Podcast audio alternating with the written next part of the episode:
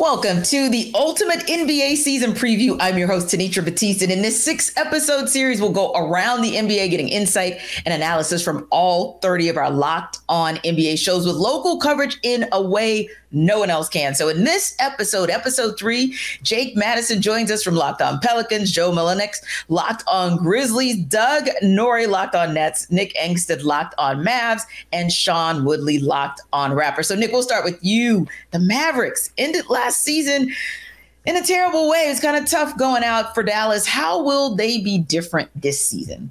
Oh, hopefully a lot different this season because last season was just one of the dumbest, worst seasons I've seen in a long time. The way that the Mavs went out, uh, you only had 16 games with Luka and Kyrie. They were they only played four straight games together twice. Like they basically just played every other game. They were hurt at the end of the season. Their defense was already bad in the season, and then it got worse after the trade, and it just crumbled all the way down to the studs. They tanked the last two games, which was a great move because they ended up getting the draft pick that became Dereck Lively, that became O-Max Prosper, and became Richaun Holmes, now all on the team and all have a chance to play here for the Dallas Mavericks. So they added a bunch of new guys. There's a ton of new faces for the Mavericks. Grant Williams is going to be big for their culture as well as yeah. their defense and their shooting. Seth Curry comes in. He's going to help their shooting. Uh, their rookies that, that are coming in. Dereck Lively may start for this team. Like he's going to start in preseason. We'll see if, what what happens with him going forward. But this team should be a lot different just because they're starting with everybody here. They're not like trying to create something in the middle of a season. And uh, Luka and Kyrie still good, still won their minutes when they were on the court. They just got to figure out how to win minutes when one of them is off the court. Yeah, and I think that's a great point that you make because that's kind of it's it's like a true like a hard reset, if you will. Whereas if I look at the Pelicans, not exactly Jake a hard reset, but a reset in some way nonetheless because of Zion Williamson and kind of the in and outs, if you will, from last season, and of course the eventful summer. We'll call it eventful. So when you look at Zion's health, where does his health stand, and kind of where does he stand with all that off the court stuff? Yeah, you know, you look word. at this this Pelicans team and it seems like they're just kind of running everything back and it's kind of yes. business as usual, but it's actually really far from that. And we can get to mm-hmm. Zion here in a second with it, but they made a lot of uh, changes behind the scenes. They've revamped their player performance and care team. They've dealt with a ton of injuries, not just to Zion Williamson, but even a guy like Brandon Ingram who missed 29 yeah. straight games at one point last season, right? Health has always been the problem for the Pelicans and this is the first year in 5 years that they've made some significant changes to try and maybe just get player buy-in a little bit more, keep these guys healthier because on paper they're a very talented team. They just got to stay healthy and that's been impossible for them. You know, I think that also applies to Zion Williamson. Something woke him up this offseason, whether it was being kind of in the press for a lot of the wrong reasons, and that's putting it very mildly. He's also, you know, what started all this is going to be having a daughter in November, and maybe that's caused him to mature a little bit. But at Media Day, you know, on Monday, he spoke about how he's hired new trainers to be with him, a nutritionist, a personal trainer. He spent the entire offseason in New Orleans working out at the team facility, which is the first time that he's ever done that. He talked about wanting to build a better relationship with the team, that he's just kind of like finally being an actual professional NBA player in a way that he hasn't been before. So all of those changes to me, I think are pretty significant. And if it means he can be healthy during the season, this team's good. They were first in the West in December when he was healthy and they didn't even have Brandon Ingram. They had a top six offense with him out there, a top five defense, one of the few teams that could look at that, uh, be that way for a period of time. If he can stay healthy, this team's still going to be really good. And that's kind of what they're banking on. And everyone's saying and doing all the right things right now.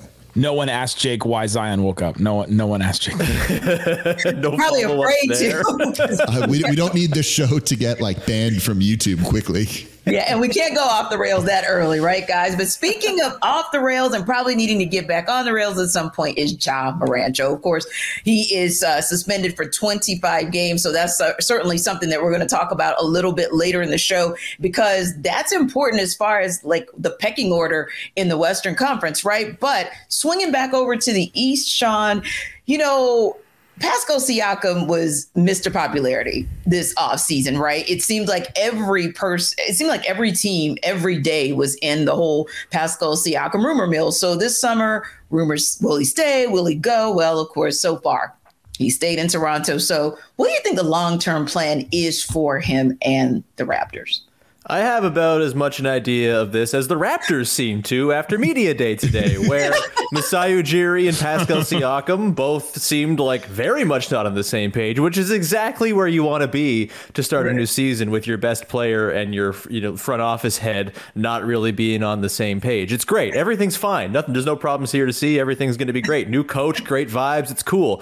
Yeah, it, it was a, a strange summer for the Raptors, right? And I think you know some of the changes could be good. You know, Nick Nurse got let go at the end of the season. I think it was just time to end that relationship. It just really seemed to sour very quickly by the end of last season, just like milk sitting out in the sun. It just like, oh, okay, that's bad. No thanks. And they ended that. And I think that was the right move. I think Darko Rajakovic comes in uh, as a pretty interesting new head coach prospect. Obviously, he's never coached before. That's the sort of thing with a coach is you never really know how they're going to do in the job until they're in the job. But, you know, as far as vibes on media day, Darko Rajakovic was the only guy really putting out the good ones. You know, it seems like everyone's very happy with Darko. Uh, he seems to really kind of have a good sort of knack for c- communicating with the players. He's going to, uh, you know, shockingly run more than seven players on a given night, like Nick Nurse just simply could not keep himself from doing last season. That's very exciting.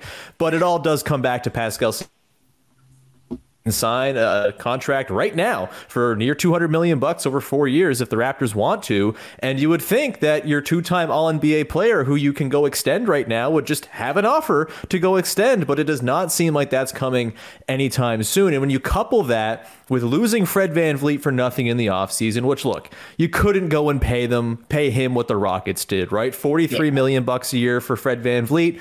Good for Fred. Happy he got that, but you could not possibly do that if, you, if you're the Raptors. But you lose him for nothing after seemingly thinking you had a pretty good shot at keeping him. They misread that market.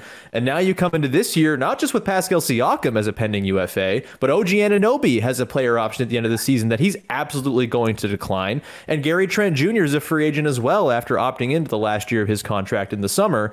And that just has this big sort of awkward question hanging over the entire team is all right, three of your five most important players are not under contract beyond this year. What's the plan here? What's the direction? Are they going to sign deals before the season starts? And I'm not expecting that's going to happen with Pascal. And I think that mm-hmm. kind of speaks to a, a bit of a mismanagement of the relationship between the Raptors and their best player. And we got no closer to any sort of clarity on media day. It's going to be fascinating to see if we see some sort of offer, but I'm not holding my breath at this point, and I think it just kind of speaks to the general state of disrepair that the Raptors kind of seem to be in. Yeah, I, I would say the same. They're kind of one of those. I, I like to say, Sean, like a middling organization because there are times when you can have them in the conversation of kind of I'll say the big three, obviously the Bucks and the Celtics, and depending on which year it is, it could be the Heat, it could be the Bulls, it could be the Raptors. So they've been up there, and then they've also been at the bottom of the Eastern Conference, kind of, and they've been in the middle middling kind of we don't know which we don't know if we're the contenders or the pretenders and then they've also been at the bottom of the barrel kind of scratching their way even into the play in tournament so yeah very intriguing what this roster is going to look like and where this Raptors team goes from here. Yeah, I- am fascinated to see how that team like where it ends up by the end of the season. They have like no guards. They had no. You guys had no guards Who last. Guards? You had it's no guards future, last baby. year, Sean, and somehow you have less guards going into this season. Is it just it just just Scotty Barnes and Dennis Schroeder and like you're just gonna say, "Hey, let's just figure it out." Like, yeah, I guess. Yeah, it, it's pretty grim, man. I mean, there's a reason the Raptors were very much on the Damian Lillard, you know, sweepstakes train, right? Like, I, I think that was very real interest, and I do think they had like a real offer on the table. I know they get clowned because they quote unquote wouldn't offer OG Anunoby. I don't think it's as simple as that because I don't think if OG's in that trade that the DeAndre Ayton to Portland thing happens, and I think they prioritize that. And I just think Portland probably thought they could get more. For for Jrue Holiday than OG Anunoby at this current point in their careers and the, the, sort of what contenders are looking for. And so, you know, that, you know, is a whole other thing. But yeah, like wanting Damian Lillard suggests that they do realize that guard play is important, in fact, and that pull up shooting is like a valuable thing to have in 2023. It's shocking when you look at the roster how little of that there exists here. You know, there's a pathway to this team being decent. I think their defense actually profiles to be pretty awesome. And I think playing a more conservative style than they played last year. Remember Nick Nurse ball, where it's like good players, send two guys there and figure out the rest, and get you know a barrage of threes by role players put on your head. I don't think that's going to be the case anymore. I think they're going to be a pretty conservative defense with like really good defensive players, top to bottom in their lineup. I think that's going to drive them, but the offense is going to be a real challenge, and not having a, a, pull up shooting guard threat at all on this team is going to put a ton of pressure on Scotty Barnes to tap back into the mid range game that totally fell off a cliff for him last year. It's going to ask Dennis Schroeder to be FIBA Dennis Schroeder and not Dennis Schroeder, who we've known for 10 years. And like, look, he's was awesome for Germany this year. He's been that awesome for Germany for the last 10 years in international play and is still Dennis Schroeder in the NBA. So if you're thinking, oh, FIBA MVP, he's actually an upgrade. No, he's not. He's just like a fine sixth man in a perfect world. It's a really, really strange basketball team. I, I don't know what's going on. Up is down, east is west, whatever. It's going to be a very strange year in Toronto, no doubt. Yeah, strange is uh, probably a nice way to put it. And, you know, Doug, you could kind of say the same for the Nets because it's kind of an interesting place where this was a team that within the last year or two was at the top of the sort of the food chain for the East, right? And everyone's thinking, okay, you know, you've got um, Kyrie Irving, you've got Kevin Durant, like this should be instant kind of add water, mix, become champions. Didn't quite happen that way. So now this team finds itself really kind of maybe building around Mikal Bridges. But I was wondering from your perspective, just being so close to the team, do you feel like they can actually build around him, or is there a plan to maybe get another foundational centerpiece? Well, I think if the Nets own their own draft picks going into this year, this uh, the Nets would be in a different podcast group here. They wouldn't yeah. be in the what are we wouldn't be in the what are we group. We'd be in the on the rise or what's next group. I, I think yeah. I think that's uh, I can say that pretty definitively. But because they don't own their picks, they're in this very weird middle ground right now yep. where they there's no incentive to tank and they don't have probably the talent to be with some of these other with some of the other teams in the east and they're stuck in this you know weird middle ground i think it's going yeah. to be it's definitely what i've what we've been referring to it as a gap year in that it's a let's just see what else we can produce from some of the young guys that they brought in from the offseason clearly they have one of the best contracts in basketball with Mikal Bridges. I mean, he showed that he is a if not already a star, will probably be considered very much a star by the end of this season with the increased usage and efficiency and and really everything he's been able to do. The problem is beyond him. It's sometimes you have to squint to see it. You know where the talent is going to come from, where the scoring is going to come from, and you know we can talk Ben Simmons. There's a lot of different. There are some other different angles here. Simmons probably being the next guy up in terms of question marks around what the team becomes probably hinges on what he's able to come back and do or not do, depending. But the mm-hmm. Nets are just find themselves in a very, very weird position right now. It's it's it's unenviable because most times with this group, you would easily just say full reset time. We have Bridges. Let's see where we are in two years. Mm-hmm. We'll go. We'll tank and we'll grab some picks. But because they can't do that with the Houston picks, uh, you know, because of the the Harden deal, they just are going to enter a season where I really think they're going to be fighting for the play-in. So it's it's really not the spot you want to be in in right. terms of organizational sort of building, but it's where they are, and their future looks bright with what, some of the picks that they have. But I do think that this could be a season that it it, it, it could it, it could be a slog at times, and that's my yeah. one of my major concerns. Just looking up and down the roster. Coming up, what are the expectations for these teams? But first, Snap into action this NFL season with FanDuel, America's number one sports book. Right now, new customers get $200 in bonus bets guaranteed when you place a $5 bet. That's $200 in bonus bets, win or lose. If you've been thinking about joining FanDuel, there's no better time to get in on the action. The app is so easy to use. There's a wide range of betting options, including spreads, player props, over unders, and more. So visit fanduel.com slash locked on. And kick off the NFL season, FanDuel is the official partner of the NFL. And listen, you can visit fanduel.com and include money, their money lines, their props, so many opportunities there. And look, the NFL season is a great example of a topsy turvy season where you probably need some good insight to help you to make the right bet. So again, visit fanduel.com slash locked on and kick off the NFL season with the official partner of the NFL.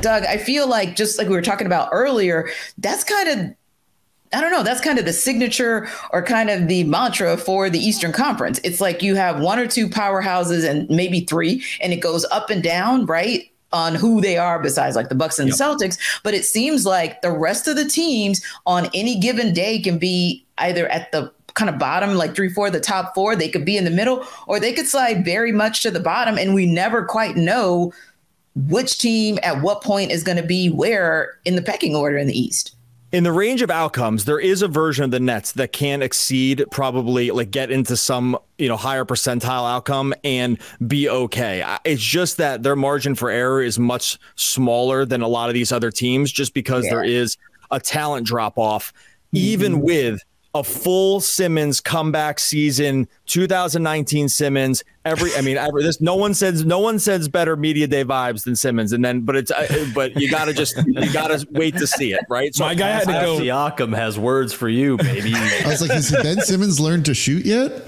My no, guy had I mean, to go this is what I mean, pre-pandemic like, year to find a, the Ben Simmons year that would work every everything was fine last year, and then you know he does the interview this summer where it's like, oh, I was hurt all season. It's like, well, okay, so this is why you have to wait and see it, right? You just can't. I, I, am gonna. I I never want to do this because I just don't think it's good process in any evaluation, but the Nets do represent for me one of those. I just have to see what happens literally in the first preseason game, and then to begin begin formulating some more of my opinions. Because until that happens, you just don't know.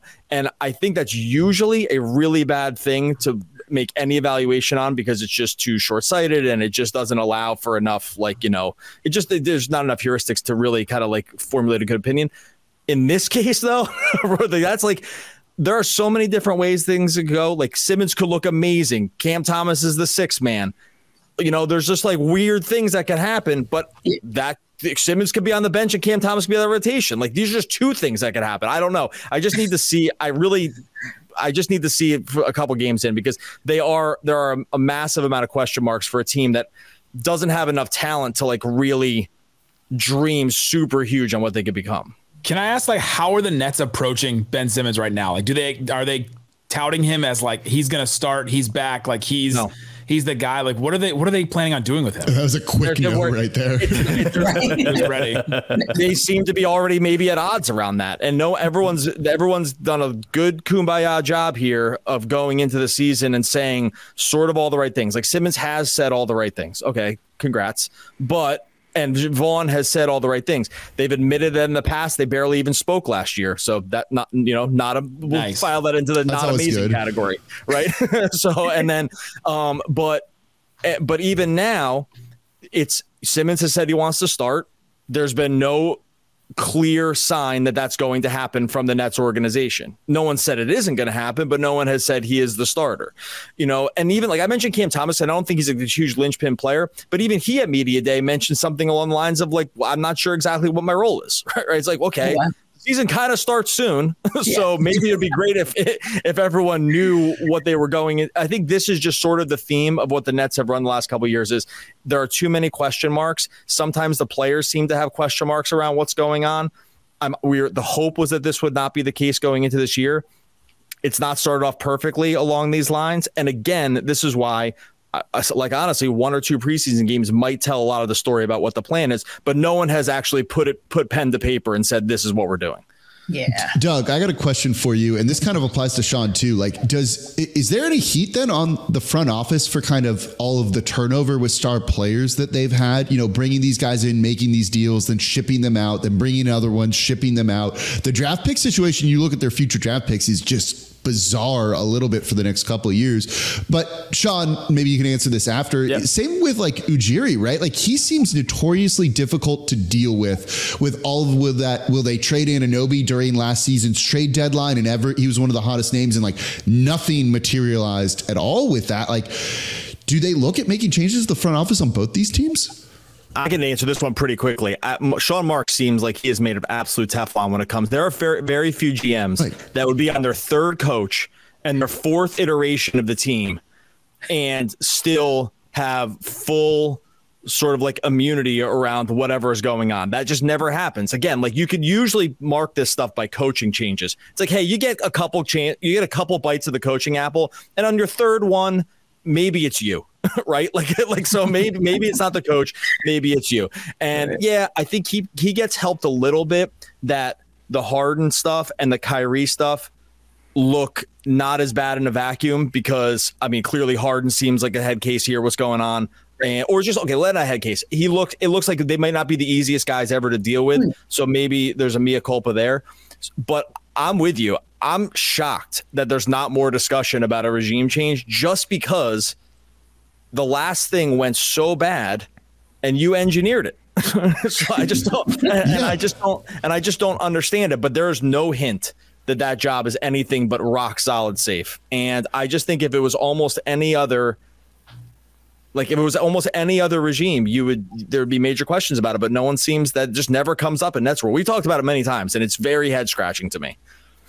And on the Raptors, like uh, I think Masai Ujiri has a pretty long runway. I mean, he's won a title. He turned the Raptors from the Toronto Raptors into a perennial 50 win team and won a title. Like I think he's got a lot of grace here, but I also think it is starting to get a little hot, right? Like he's he just lost Fred VanVleet for nothing. You know, you talk about the the OG Anunoby, will he, won't he trade and all that stuff. Like part of that I get also part of it i think is maybe like we get too like juiced up all uh, everyone has to make trades. That's how you be a good gm like i don't necessarily think that has to be true. Like i, I see the stat going around oh the raptors have the fewest transactions in the last three seasons. It's like okay like fine. It's not like you're not tr- it's not like you're trying to gain points by doing the, transactions. That's the spurs how... used to lead that every single year when they were in their dynasty with duncan. Exactly right? So i don't think that's like a determinant of success but i do think like there's a lot riding on this season for the Raptors. And if they lose Pascal Siakam for nothing, if they lose OG Anunoby for nothing, when going into the season with these pending UFAs, having just lost Fred for nothing last summer,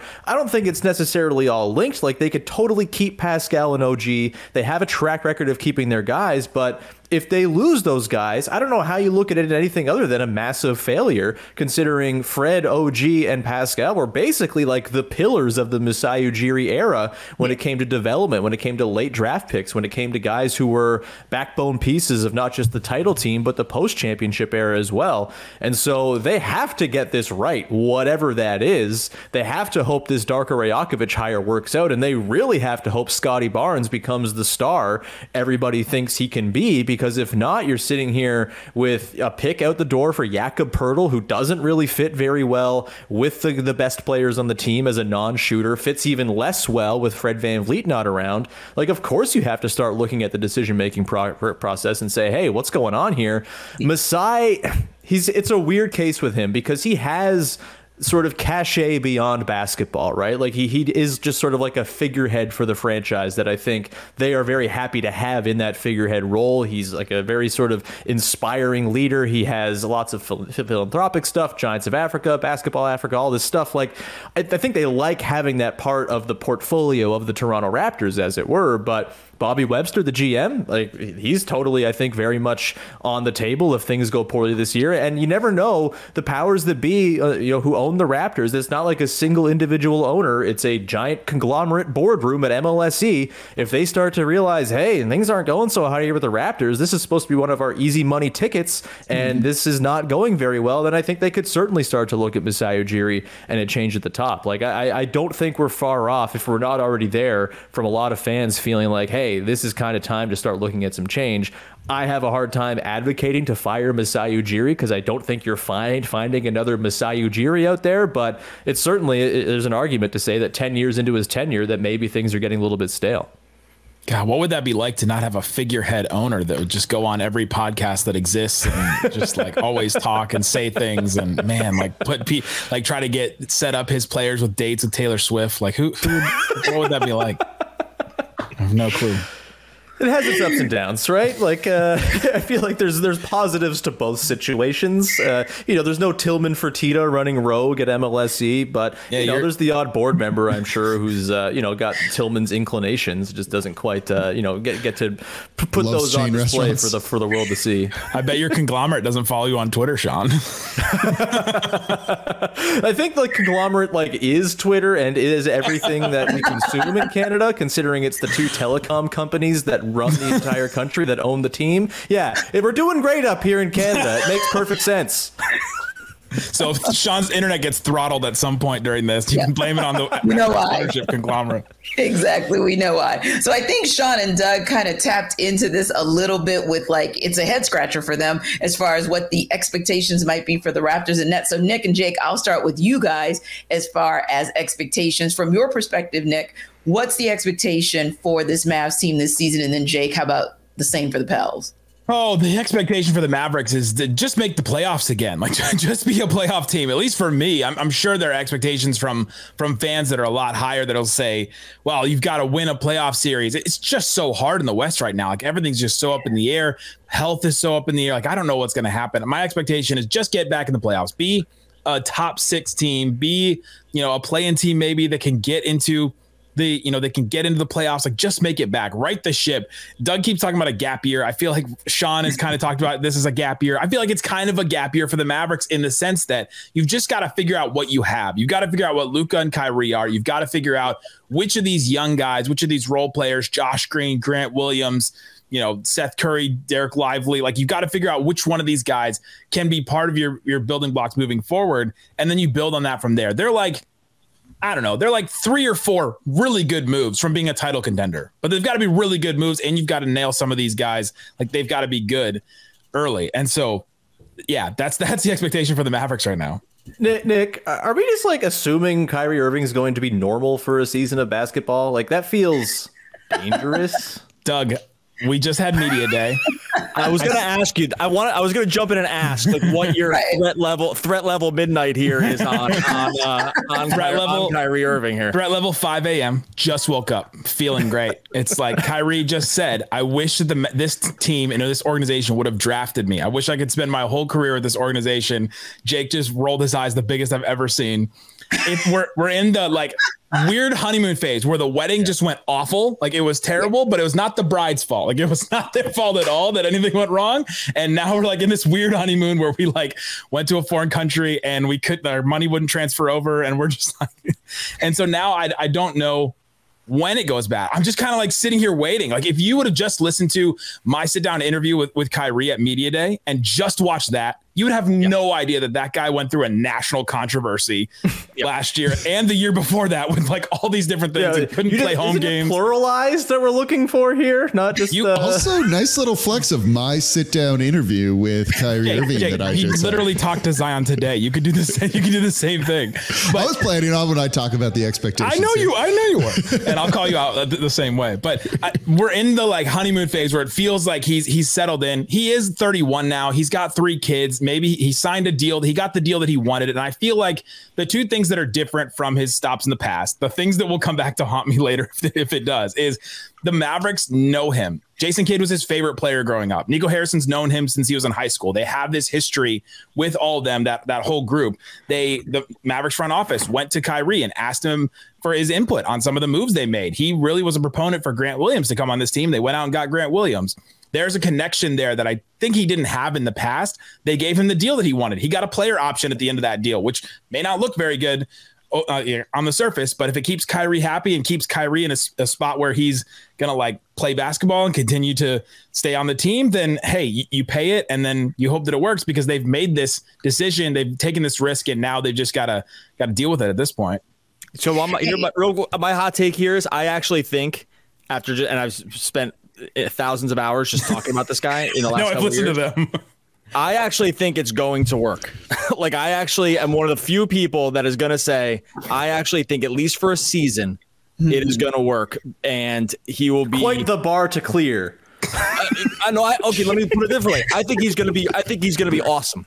Like I right. think he's going to be. I think he's going to be. I, I won't just say good. I don't think I'll go beyond. He'll just be normal. I think he's going right. to be awesome for the he year. was an all star starter last year. he was he good last year. No, but Doug said the whole season. That's the that's the critical piece of what Doug is saying. I think it's a whole season. I think it's multiple seasons. I think he has yeah. it in him to do this. I, I think that there's he's. I, I, won't say much. I think there's a definite weird vibe from him for sure, and I think there's times where he talks where I, my eyes physically can't roll any farther into the back of my head, but but I do think he has it in him to turn it on here in a situation that he probably I like probably see, does see as positive. I doubt he's lying about that. And so I actually think that he there was a weird part of his thing, but there was also this like sort of a lot of very weird circumstances that some of by which were his fault and some were not.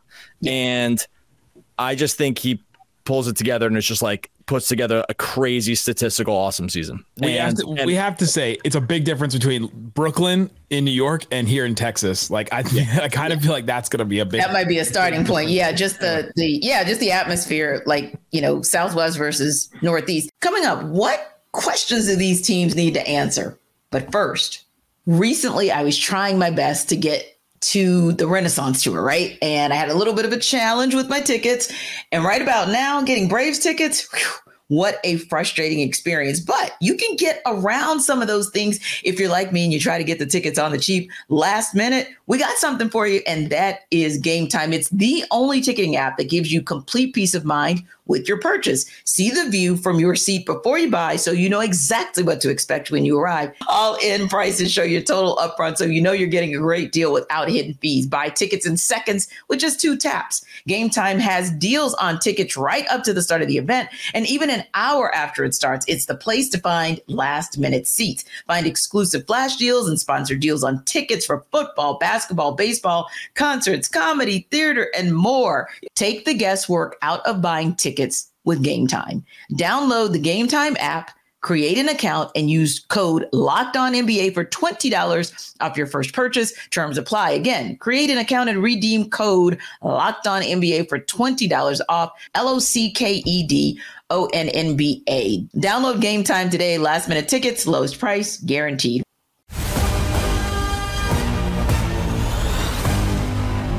Joe entered the chat. So I want to bring him into the show and kind of talk a little bit about the Grizzlies, kind of get you caught up, Joe, because, hey, look, I know inquiring minds want to know, including this inquiring mind, about a sort of where the Grizzlies are because you know it's it's a weird place to start the season because you won't have Ja Morant for those first 25 games. So it's kind of where's that organization right now in terms of preparing for life without Ja and kind of who you see needs to step up to get to keep the the Grizzlies in the conversation as far as the top of the West. We suspended yeah. Joe for the first 20 minutes of this episode. yeah. yeah. yeah. He just didn't want to come on. He's standing in solidarity um, with Ja Morant here. No, you know, I, I thought about just boycotting it entirely because I was put in the what are we category. And I think I stand for Damichael Cole, my co-host, and I when I say we we we reject that statement. Uh, and no offense to the people that are also here, very talented hosts of their various locked on shows. I would say the Grizzlies are a contender in the NBA. FanDuel did and, not. Yeah, well, FanDuel has them, uh, I think, like eighth, eighth in the odds and that sort of thing. And, you know, I, I think. Which, which playoff round did they lose in last year? Uh, they lost in the first round, uh, but thankfully that doesn't have anything to do with this coming season. Otherwise, that would mean the Pelicans would not make the playoffs at all, and they would, you know, shots fired, watch it off to the side. Um, but that's probably what's going to happen anyway. I think that if you look at this Grizzlies team, it starts and ends with Morant, but I also think that this Grizzlies team, for the first time in the Ja Morant era, made moves with their eyes to the playoffs.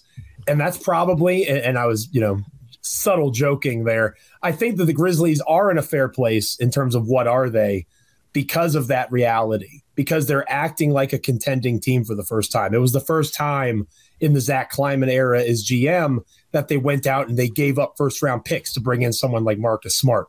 Yeah. It was the first time that they made moves in the offseason that looked like a contending team actually looks. So, Damichael Cole, my co host, and I, we're kind of in the same boat. We're not quite sure what we're going to get because whether it's the first 25 games without Ja that was revealed today that Morant's going to be with the team the entire time, which is phenomenal for the Grizzlies. I don't know how much it's yeah. going to help Ja Morant. You know, tune in to Locked On Grizzlies for that conversation. Hey. Uh, but but it helps the Grizzlies a ton, yeah. and it allows for them to hit the ground running when he does return. But the, the biggest question for them is usually around Christmas time, you have a good vibe for assuming health and all that sort of stuff, who your team is because Morant's going to be out so long, you're not going to know that until closer to the trade deadline. So the Grizzlies still have all their first round picks. They still have multiple tradable contracts. They could make a move for somebody if they wanted to, but we have no idea what this team's going to look like until much later in the season. And that really does limit our prognostication as to where they align in the current standings of the NBA. Yeah, but one of the good things, Joe, is, and I'll just kind of put a nice spin on it, not mm. having Ja for the 25 games might just bring a healthy Ja. And so as you get deeper into the season and going into the postseason, that's where you might get, that's where the Grizzlies might actually get sure. a lift from not having him. So that said, I think you make a great point as well. Maybe getting a Marcus Smart is more playing chess and not checkers when you look at what the Western Conference is about. So you get him after 25 games, you're getting close to the trade deadline, you still have the ability to do some things. Kind of where do you expect this team to be when it's all said and done at the end of the season? I think that the first 25 games, everybody on this roundtable is going to be making fun of me because they're going to be about 10, they're, they're going to be about 10 and 15. Well, I said this recently on, on another podcast. The, the thing about Tyus Jones is he was an excellent starter and a not good reserve, right? Like Tyus Jones was not good as the true backup to Morant. He was a good substitute teacher, I like to say. So I think Tyus Jones is going to have a great season with the Washington Wizards because he was a good starter for the Grizzlies. However, Marcus Smart, for those that watch, and I know I got a, a couple of Eastern Conference friends on here, Smart playing true point guard is not great. And I'm not really looking forward to that in these first 25 games. So I could see Memphis being like 10 and 15 the first 25, below 500 by several games. But I'm on record as saying I think they're going to be the best team in the NBA from December 19th forward because I think that highly of what Morant alongside Smart, alongside Bane, Desmond Bane going to have another opportunity to take a massive jump. Jaren Jackson Jr. is playing for a contract extension that could be over $300 million if he makes all NBA. So he is very much interested in having a great season. I think that you're going to see a renewed Ja Morant in their media day interviews, both Derrick Rose and Marcus Smart made it very clear that they're not there to babysit Morant. They're going to push him. They're going to make him uncomfortable. I think it's the very best thing the Grizzlies could have done. They already have their stars, right? Jaren, Bane, and Ja are probably three of the top 40 or so players in the NBA. They've got those dudes. They don't need another one. Maybe they wanted another one, like a Mikal Bridges, OG and an Anunoby, you know, those types of guys would have been cool to have, but they got a guy who's going to help accentuate and build these young players. You know, you compare it to Boston when Marcus Smart helped bring up Jayson Tatum, Jaylen Brown. Obviously, with uh, Smart taking that role with these young Grizzlies, I anticipate a similar leap. So I, I, think that they're going to be the best team in the NBA from that point forward. It depends on how slow their start is you know, in terms of seeding in a loaded Western Conference, especially a top heavy one at that. Well, just imagine how good their start could have been had they kept bronze medal World Cup hero Dillon Brooks on the roster, baby. Got 39 on the U.S. Killing yeah. it. yeah. I, look forward to him coming and really testing the integrity of the rims at, at uh, FedEx Forum in Memphis when he when he comes for his revenge game and he shoots yeah. three for 20. Oh my gosh, um, bricks. he yeah. could never. He's a changed man. Much like Kyrie Irving, Dillon Brooks is yes, a changed right. man after this summer. Both of those guys are just going to completely turn over a new leaf. It's 100% going to happen. But it could happen because Jake believes that Zion Williamson has evolved and has grown. So that could actually oh, benefit oh, sure. the Pelicans, right, Jake? So what are the expectations? But they don't want him to grow anymore. Isn't it the opposite? Ooh, shots fired again. I mean, look, if you want to take him from like somewhere between six six and six eight and make him seven foot, that puts him on a Giannis level there. Oh, I'd be oh, I all for said, that. I thought you meant like girth, like the I thought we were talking. Just the all evolution right. of different, mind different and spirit. Size. Okay. All right. Sorry. Sorry. Sorry, when I say growth with Zion, I'm not. I'm yeah, I'm in a different plane, but that's okay. so in my exclusive one-on-one sit-down interview hey, with him, I had a uh, media day to hear. Always media day. plug uh, you know, he said the expectations for the team were, you know, for a good season or to win the NBA championship. And I think that's not necessarily realistic for the Pelicans here, but he's coming in with very much a different mindset. You call it Zion 2.0, Zion 3.0, just bought more in than he ever has been before. And if he stays healthy, this team can be really good. And there's definitely a theme at Pelicans Media Day today, yesterday, Monday, whenever people are listening to this, that they know they have to win. Like they know they have to win. It's kind of a prove it year, a make or break year for this entire team. And look, there were some rumblings of would they trade Zion this offseason because of the issues they've had with him in the past. But if they go out and win, and there's enough talent on here, I think to fight for home court advantage in the in the Western Conference. I don't know if they'll get that far, but they were first in the West last year for an extended period of time. They were top three seed for an extended period of time without Brandon Ingram as Zion carried them. As long as he's healthy, this team is going to be very good, very competitive. They're very excited about what the offense is going to look like with new associate head coach James Borrego, former head coach of the Charlotte Hornets, kind of revamping the offense a little bit. Everyone's just got this business like mentality about them because they know they need to get things done this year. You, you know, it's similar to what Nick was saying. You've got to get into the postseason, right? Like, number one, that's the biggest thing, but I think you need to at least look competitive in a first round series as well. I don't know about winning a series because it is that hard in the West right now with it just being an absolute arms race, but their their expectations are are playoffs at the minimum, six seed or better, and I think that's going to be really realistic for him, kind of based on the approach that everyone's taking. And I think you'll finally see if if and when Zion gets hurt in the regular season, which is going to happen at some point, it won't be like a season-ending injury for him. He'll be able to kind of come back from that sooner rather than later because of the new approach the team's taking. Yeah. Now I'm going to ask you guys a question that doesn't deal with your team going to kind of kind of ask you to point to another team on the panel but if you look across our panels raptors pelicans grizzlies mavericks nets other than your own team which would which team would you say has maybe the quickest path to being a true title contender this season if Zion plays, I think it's the Pelicans. I think they're I think they're that deep. I know who I can look at their roster and say, okay, this is they're they're 10 players deep on guys that I would play in the playoffs. They have guys that can take leaps too. Trey Murphy, when he comes back from injury, can t- can take a leap, and that could push him forward. If Zion's healthy, I mean, he's all NBA, and there's only a couple here that have all like all NBA. There's only a couple all NBA players here, so I think it's probably the Pelicans just because of their depth. I'm supposed to say the Mavericks. I just think that they're they're a couple more moves away. They don't have the same kind of depth, even if they are more top heavy than the Pelicans are right now. That's why I, I let just, you off the hook and said you don't have to say your team. Pick another one from the panel, so you're good, Nick. with the Pelicans, like in theory, I am with you, but I also can't like the if Zion's healthy thing. Uh, it's been proven that we can't count on that, and so I'm not going to go Pelicans. I think I'll probably go the Grizzlies. Like I, I think they're their backbone of Ja, Desmond Bane, who boy oh boy, I really wish the Raptors took 29th in that draft instead mm. of Malachi Flynn. Welcome to the club. Uh, but like Desmond Bane, Jaren Jackson Jr. I think it's Marcus cool. Smart's least, really going to help. At least Desmond Bane team. wasn't in your backyard, right? Like at least Desmond Bane literally didn't play down the road from your franchise, and you had plenty of. TCU is not in the backyard, but yeah, uh, it's, it's around the backyard. It's in the neighborhood.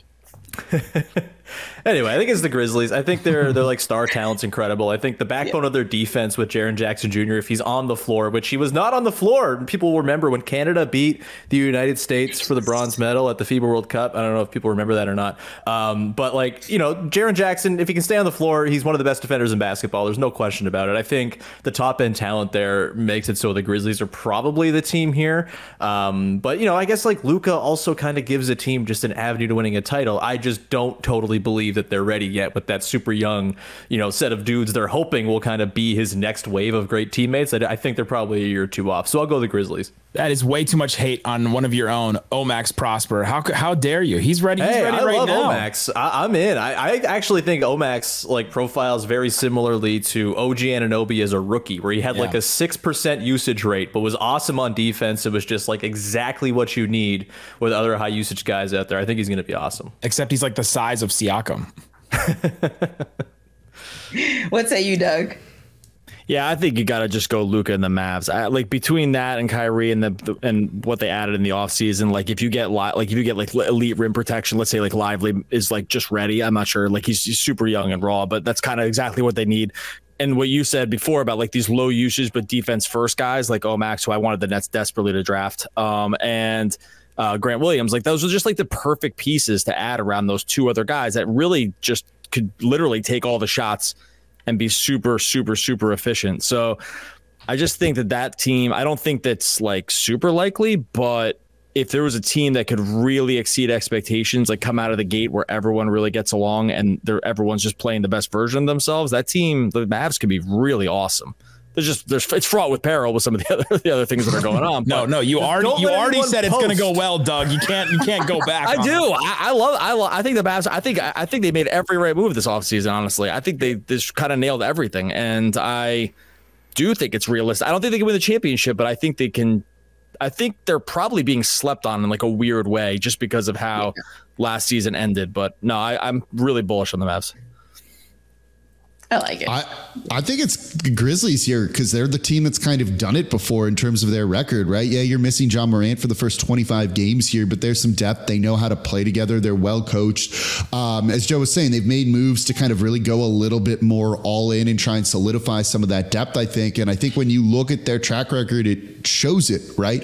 We've seen Luka do some things in the postseason, but I'm still worried about Kyrie Irving. I'm a little bit worried about the depth there. I think I just look at of all the teams teams here that I would trust the Memphis Grizzlies more so than any other one.